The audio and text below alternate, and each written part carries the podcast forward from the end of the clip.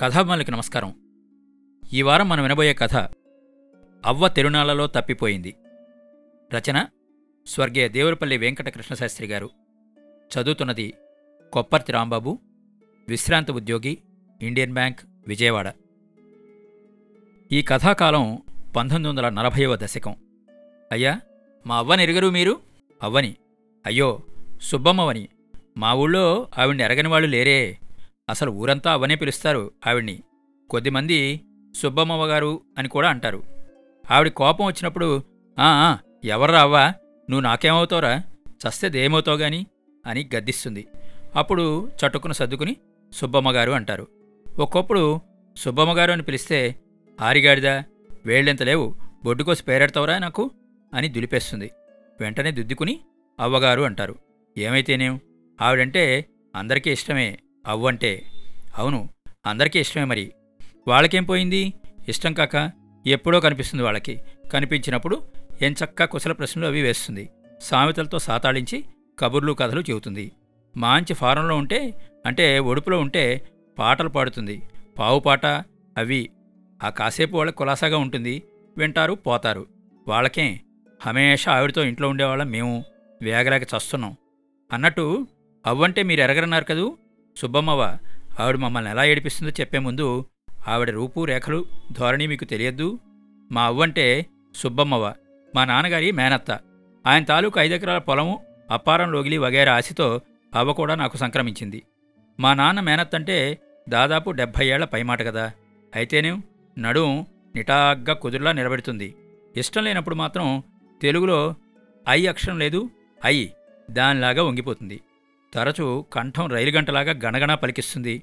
ఇష్టం లేనప్పుడు పీలగా మూలుగుతుంది. ఈ మధ్య కొంచెం చెడ్డ గెద్దచూపు లాంటిది అవ్వచూపు. అయితే పళ్ళు మాత్రం తీయించేయడం రాలిపోవడం జరిగింది. ఒక్కటే ఒక్క పన్ను పై పన్ను మాత్రం ముందుది కింది పెద మీదకి వంగి అక్కడ కాలుని మాట్లాడుతున్నప్పుడు రవ్వంతా తలాడిస్తూ ఉంటుంది. అది అందానికి కాబోలు ఉంచేసింది అవ్వ మా సుబ్బమ్మవ. మా ఇంటికి వచ్చిన ఓ పెద్ద మనిషి అప్పన్న శాస్త్రులు గారిని మాంచి కవి కూడా. ఆయన ఒకసారి అన్నాడు చమత్కారంగా ప్రపంచంలో ఏ ప్రభుత్వము చేయలేని పని సుబ్బమ్మవ్వ గారు చేసిందండి. ఒకే ఒక్క పన్ను తప్ప ఇంకే పన్ను లేకుండా చేసింది అని. అయితే అవ మాట్లాడుతుంటే మాత్రం అతి స్పష్టంగా తెలుస్తుంది. కొందరు పళ్ళు లేని వాళ్ళు నోరు లక్కపెడతలాగా డొల్లగా ఉంటుంది. మాట్లాడుతుంటే ఏమీ తెలియదు రొచ్చులో నడుస్తున్నట్టు పుసుకు పుసుకు గాలి పోసుకుంటుంది. అంతే. పాత రబ్బర్ బొమ్మ నొక్కితే చప్పుడైనట్టు. అవ్వ అలా కాదు. అయినా ఓ లోపం ఉంది. అవ్వ మాటల్లో పాని ఫా అని పలుకుతుంది. కఫ్ఫు పఫ్ఫు చెఫ్ఫు అంటుంది. ఆ ఒంటి పన్ను వల్ల. అసలు అవ్వది సుబ్బమ్మవది పెద్ద జాతీయ నాయకుడి ఉపన్యాస ధోరణి. అయితే అవ్వ తెలివిగా మాట్లాడుతుంది. ఓసారి ఉపన్యాసాలతో దేశాన్నంతటినీ తల దిమ్మెక్కించే ఓ పెద్ద మనిషి మా ఇంటికి వచ్చాడు. ఆయన సభలోనే కాక సభ యువతలు కూడా సభలో అంతా మాట్లాడతాడు. మా ఇంటికి వచ్చిన పది నిమిషాల్లో మొదలెట్టాడు ప్రసంగం. మరి పది నిమిషాల్లో అవ్వ కలగజేసుకుని రంగస్థలంలో విరగబడింది. ఆ నాయకుడు గారు తోక జాడించి నాటికి నేటికి అవ్వకి నమస్తే అంతే. ఆవిడ సన్నధానంలో నోరు విప్పడు. వెనకటికి ఓ కవిగాడు చెప్పినట్టు నిప్పులను నీళ్ళను చప్పిడి ఇప్పుళ్ళను తీర్థాల తిరునాళ్ళ తిప్పటలను కడిదేరి గట్టగట్టిన ఘటం అవ్వ. ఓ పెళ్ళికి కాస్త ముందో వెనకో పోయాడు పెనిమిటి. డెబ్భై ఏళ్ళ పైన ఏకధాటిగా అంటే ఏకటాకీని వైధవ్య రాజ్యాన్ని పరిపాలించి పారేసిన రాణి బహద్దర్ గడ్డు బ్రహ్మచారిణి. యాక్సిడెంట్ అంటే ఏ కారో రైలో కలగజేసుకుంటే తప్ప మార్కండేయాది చిరంజీవుల లిస్టులో మనిషి మా అవ్వ సుబ్బమ్మవ్వ. నాలుగు గంటలకే లేచి తొలికోడిని లేపడం తలుపులన్నీ తెరిచిపారేసి పాచి పనులు అవి చేయడం చెంబులు గిన్నెలు చప్పుళ్ళు చేయడం స్నానం చేయడం పత్తిరాట్నం లాంటి కంఠమెత్తి ప్రాతస్మరామి వగైరా శ్లోకాలు చదవడం మా నిద్ర తగలేయడం. ఇలాగ రోజంతా జరిగే తంతును గురించి అట్టే చెప్పడం నాకు ఇష్టం లేదు. ఈ వివరాలు కూడా చెప్పకపోదును. కానీ మీకోసమే చెప్పేదంతా అవ్వ ధోరణిలో చెప్పాల్సి వస్తే ఎప్పుడైనా అవ్వ ఎదురైతే చప్పున తప్పుకుని దాటిపోవచ్చు కదా మీరు అని. అంతేగాక ఇవన్నీ చెబితే గానీ మేము ఆవిడతో ఎలా వేగిపోతున్నామో మీకు తెలియదని కూడా ఇన్ని వివరాలు ఇచ్చా. ఇంట్లో మమ్మల్ని ప్రతి ఘడియా ఏడిపించే పనుల గురించి నేను చెప్పనే లేదు. అయ్య బాబోయ్! ఏం నవ్వండి బాబు! కోటయ్య గారు క్లీన్లా భోంచేసిన విస్తట్లోనే కొత్తదనుకున్నానని మా శేషమ్మ దొడ్డమ్మకి మళ్ళీ వడ్డించడం నీళ్ళు అనుకుని చెంబుడు చామర్లకోట పప్పు నూనెతో చేయి కడిగేసుకోవడం ఎంగిలి విస్తళ్ళన్నీ కట్టగట్టి రోడ్డు మించి వీధంట వెళ్తున్న మేస్ట్రేట్ వీర్రాజు గారి తల మీద పడేట్టు విసిరేయడం గోవిందరావు గారి చేతి మీద వేడి పులుసు వడ్డించాలని వడ్డించడం ఈ గొడవలన్నీ ముందు ముందు మీకు తెలుస్తాయి. అలాగే సినిమాకి వెళ్ళడం సర్కస్ వాళ్ళ బోన్ల దగ్గర కదలకుండా నిలబడి అక్కడ జంతువులతో జతకట్టడం శాసనసభ సీటు కోసం మా ఊళ్ళోకి వచ్చిన పెద్ద ఎన్నికల సభలో రవస చేయడం ఇలాంటివన్నీ కూడా ఇప్పుడు కాదు తర్వాత చెబుతా. అయితే ఓ చిన్న సంగతి చెప్పి అది చెప్పి తీరాలి. ఆవిడ తిరునాళ్ళలో తప్పిపోవడం దగ్గరికి వస్తా. అప్పన శాస్త్రులు గారిని చెప్పాను ఇందాక కవిగారు ఆయన ఓసారి అవ్వ మీద పంచరత్నాలు చెప్పాడు. భోజనాల దగ్గర సరదాకి. సుగుణమణి గణ నికృంబ సుబ్బమాంబ అని నిన్ను. సుజన సేవావలంబ గమ్ సుబ్బమాంబ నిన్ను. గమ్ అంటే గంగా భాగీరథి సమానరాలే అనిట. ఆయన పద్యాలు చదువుతుంటే అవ్వ ముసిముసి నవ్వులతో అటు ఇటు తిరుగుతూ ఏదో తన గొడవ కాదన్నట్టు నిర్లక్ష్యంగా పట్టించుకోనట్టు విన్నట్టు చివరికి అంతా విని అవి ఓ కాగితం మీద రాసిపారేయండి బాబు. మా నానిగాడికి ఇవ్వండి. అన్నది. నానిగాడంటే మా పెద్దబ్బాయి వాడంటే మా అవ్వకిష్టం మా నాన్న పేరు అని. వాడు గడుగ్గాయి రాసుకెల్. ఏం చేశాడు? ఆ పద్యాలు తీసుకుని వల్లించి అడపా తడపా పెద్ద రాగవరస పెట్టి అవ్వ దగ్గర చదవడం ఆవిడ దగ్గర ఏదైనా కొట్టేయడము. ఈ పద్యాల వెర్రి అవ్వని ఎంతదాకా పట్టుకుంది అంటే ఓసారి నాతోంది. ఒరే అబ్బాయి నేను పోయాక పదకొండో రోజున ఈ కవులందరినీ పిలిచి నా మీద పద్యాలు చెప్పించరా అని. ప్రస్తుతం ఏమిటంటే నానిగాడు శివరాత్రి తీర్థానికి వెళ్దామని అవ్వని రెచ్చగొట్టాడు. నాకిష్టం లేదు. తీర్థములు మానసములు ముక్తిప్రదములు అంటూ సత్యము తీర్థము అంటూ కవి చెప్పిన మాటల్లో నమ్మకం ఉన్నవాడు నేను. అయితే ఏం చేయను అవ్వా నానిగాళ్ళలో ఏ ఒక్కళ్ళని లొంగదీయడం కష్టం. ఇద్దరూ పట్టుకున్నారయ్యా. పోని ఇల్లేనా? ఆనాటికి విశ్రాంతిగా ఉంటుందని దారి పొడుగున అస్తమానం అవకోసం పంచరత్నాల పద్యాలు చదివి నానిగాడి తెగులు కుదురుతుందని ఒప్పుకున్నాను. ఆ తీర్థానికే వెళ్తున్న రామయ్య కాపుని బతిమలాడుకుని అతని రెండేళ్ళ బండిలో మావాళ్ళని కూడా కుక్కాను. తోవలో అవ్వ కునికిపాట్లు పడి కింద పడకుండా రామయ్య కాపు పెద్ద కొడుకుని బండి చివర బెరడాలాగా బిగించాడు. ఈ బెరడా సంగతి కూడా తర్వాత చెప్తా. వాళ్ళు తెల్లారగట్టే వెళ్ళారు సాయంకాలమో రాత్రి పడుతుంటేనో రావాలి మూడు నాలుగు గంటలకి. ఏదో పనుండి వీధిలోకి వచ్చా. వీధరుగు మీద పక్కని బిక్కమొహం వేసుకుని ఏడ్చేడ్చి వాచిన ఎరకళ్ళు వాడు. నానిగాడు ఒదిగి నిలబడున్నాడు. ఏవిరా అవ్వేదిరా? అన్నాను. తా తా తా తా అన్నాడు. ఏమిట్రా? తా తా తా? తప్పిపోయిందా? చా చా చా కాదు కదా అంటే చచ్చిపోలేదు కదా అని అడిగాను. తీర్థంలో అవ్వ కనబడలేదు అన్నాడు వాడు మెల్లిగా. హా అన్నాను. నా గుండె గుబేలమంది గోదావరిలో పడిందేమో కారు కింద పడిందేమో గుండె ఆగిపోయిందేమో ముసల్ది. నాకు మహాజాలి దుఃఖం వేసుకొచ్చాయి. అసలు అవ్వంటే మా అందరికీ ఎంత ఇష్టమో అప్పుడు తెలిసొచ్చింది నాకు. అవ్వని విడదీస్తే లోకం ఎలా ఉంటుందో మాకు తెలీదు. పాపం ఆవిడకి ఎవరున్నారు నిజానికి నాకు ముసలాళ్ళని చూస్తే ఎంతో దిగులు. ముందుకు చూసుకుంటే నోరు తెరుచుకుని దగ్గరగా వచ్చే చీకటి భూతంకేముంది మా అవ్వ చూపులు ఒక్కొప్పుడు దూరాన ఆకాశాన పోయే పక్షులాగా ఉంటాయి.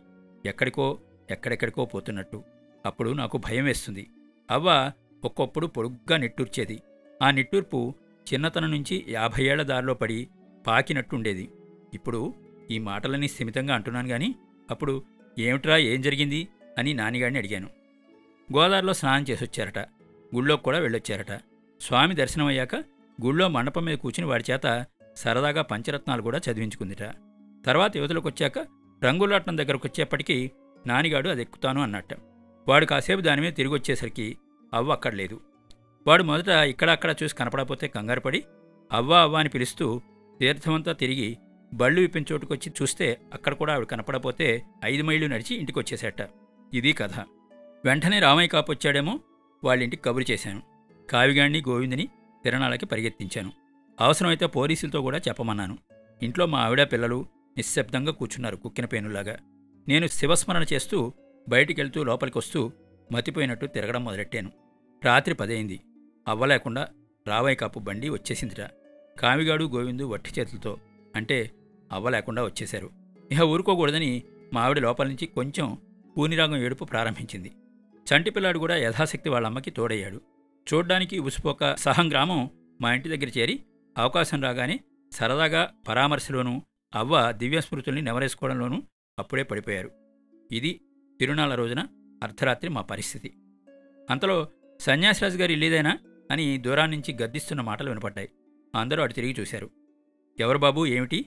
అని గావుకాక పెట్టాను నేను. చీకట్లోంచి వస్తూ పోలీస్ జవాన్ కనపడ్డాడు. కూడా ఠీవిగా నడుస్తూ చీకట్లో దీపస్తంభంలాగా జవాన్ కంటే ధాటిగా అవ్వ సాక్షాత్కరించింది. అవ్వొచ్చింది అని కేకేశాను. లోపల నుంచి అందరూ గొల్లుమని యువతలకొచ్చారు. కొందరు మాత్రం అవ్వ అప్పుడే దొరికేసిందే నాలుగు రోజుల పాటు సరదా పోయిందే అని దిగులు మొహం వేశారు. పోలీస్ జవాను ఇదిగోనండి ముసలావిడ నా ప్రాణాలు తోడేసింది. ఈవిని తిరణాలకి తీర్థాలకు పంపి దేశం మీద వదులుతారేమిటి? ఈవిడ కంటే మా సూపరెంట్ నయం అని చేదరించుకుంటూ అన్నాడు. పోరా నేను కూడా సూపరెంట్నే నాకేమిరా బహద్దర్ని? సెలవిచ్చాను పో అంది అవ్వ. వాడు పళ్ళు బిగించి కొరకరా చూసి చీకట్లోకి నడిచి అక్కడ ఖాండించి ఉమ్మేసి చక్కాపోయాడు. ఇహ తీర్థంలో జరిగిన కథ ఏమిటంటే నానిగాడు రంగులరాట్నం తిరుగుతూ ఉంటే పిల్లలందరికీ జీళ్ళు జంగిడి మిఠాయి తొక్కుడుండలు కొందామని ఆ కొట్ల దగ్గరికి వెళ్ళి ఒక్కొక్కళ్ళకి పేరు పేరున ఒక్కొక్క పొట్లం కట్టించిందిట. అక్కడ చిల్లర విషయంలో కొట్టువాడితో పేచి వచ్చి వాడిని భూసేనం చేసి పారేసి దమ్మిడీలతో సహా వాడి దగ్గర నుంచి రాబట్టి పాత్ర సామాను దుకాణం వైపు దండయాత్ర మళ్ళించి అక్కడ ఆ దుకాణం మీద పడిందిట. అక్కడ రాగి చెంబు గరిట బేరం తేల్చడానికి రామరావణ యుద్ధం చేసి రాప్చిప్పల కొట్టువైపు దృష్టి తిప్పి అక్కడ దాడి చేసింది. దారిలో డక్కీ ఢమడమల బండి వాడు తారసెలితే అన్నీ వాయించి నడిపి చూసి అమ్మేవాడు బావురుమని ఏడ్చేదాకా వాడిని ఆపి అంతలో ఉప్మాకయ్య గారి కుటుంబం కనపడితే వాళ్ళతో ఊసిరాడి అట్టే నాలుగు అడుగులు వేసేసరికి నానిగాడు జ్ఞాపకానికి వచ్చాడు అప్పటికప్పుడే పొద్దువాలుతోంది నానిగా నానిగా అని తీర్థమంతా తిరగడం మొదలెట్టిందిట. బళ్ళ దగ్గరకు వచ్చి చూస్తే రామయ్య కాపు బండి వెళ్ళిపోయింది. మళ్ళీ తీర్థంలోకే వచ్చింది. మా నానిగాడు కనపడ్డాడా అని అడుగుతూ ఎవళ్ళని అడిగినా వాళ్ళు పట్టించుకోలేదు. అప్పటికి కంగారు పడ్డం మొదలెట్టింది అవ్వ. ఇంతలో కనబడిన పోలీస్ జవాన్ని కూడా అడిగిందిట. వాడు ఊరు పేరు అన్నీ అడిగి పోలీస్ స్టేషన్ దగ్గర కూర్చోబెట్టాడు. అమ్మా భయపడకండి ఇంటికి తీసుకెళ్తాం అని పోలీసు వాడంటే ఎవడికిరా భయం అని ధీమాగా మొదట అన్నప్పటికీ నానిగాడి కోసం లోపల కంగారు పడిపోయింది అవ్వ. ఆవిడ పోలీస్ స్టేషన్లో కూర్చున్న సమయంలోనే కావిగాడు గోవిందు ఆవిడ కోసం గాలించిపోయారు. ఇదంతా చెప్పాక ఇలాగంది అవ్వ ఆ రాచెప్పుల దుకాణం దగ్గర ఆలస్యమైపోయిందర్రా. అక్కడే ఒళ్ళు మరిచిపోతూ ఉంటాను. ఏవిరా నానిగా? శివరాత్రి కూడాను. అప్పన శాస్త్రులు గారి పద్యాలు నా మీద రాసినవి చదవరా? అన్నది. అందరూ పక్కపక్క నవ్వారు. నాకు మాత్రం చెర్రెత్తుకొచ్చింది. ఆవిడ గొంతు పట్టుకుని ఆ రాత్రికి రాత్రి ఆవిడ్ని శివసాయుధ్యం పొందిద్దాము అనుకున్నాను. దిక్కుమాలిన పాప భయమో దండన భయమో వచ్చిపడి మళ్ళీ తమాయించుకున్నాను. అంతకంటే కూడా లోపల పిచ్చి ఇష్టం కూడా ఏడిసిందే అవ్వ మీద మా సుబ్బమ్మ మీద. అదండి దేవులపల్లి కృష్ణశాస్త్రి గారు రాసిన అవ్వ తిరుణాలలో తప్పిపోయింది కథ. విన్నారు కదా? మరో మంచి కథతో వచ్చేవారం కలుద్దాం. మీ కొప్పర్తి రాంబాబు విశ్రాంతి ఉద్యోగి ఇండియన్ బ్యాంక్ విజయవాడ.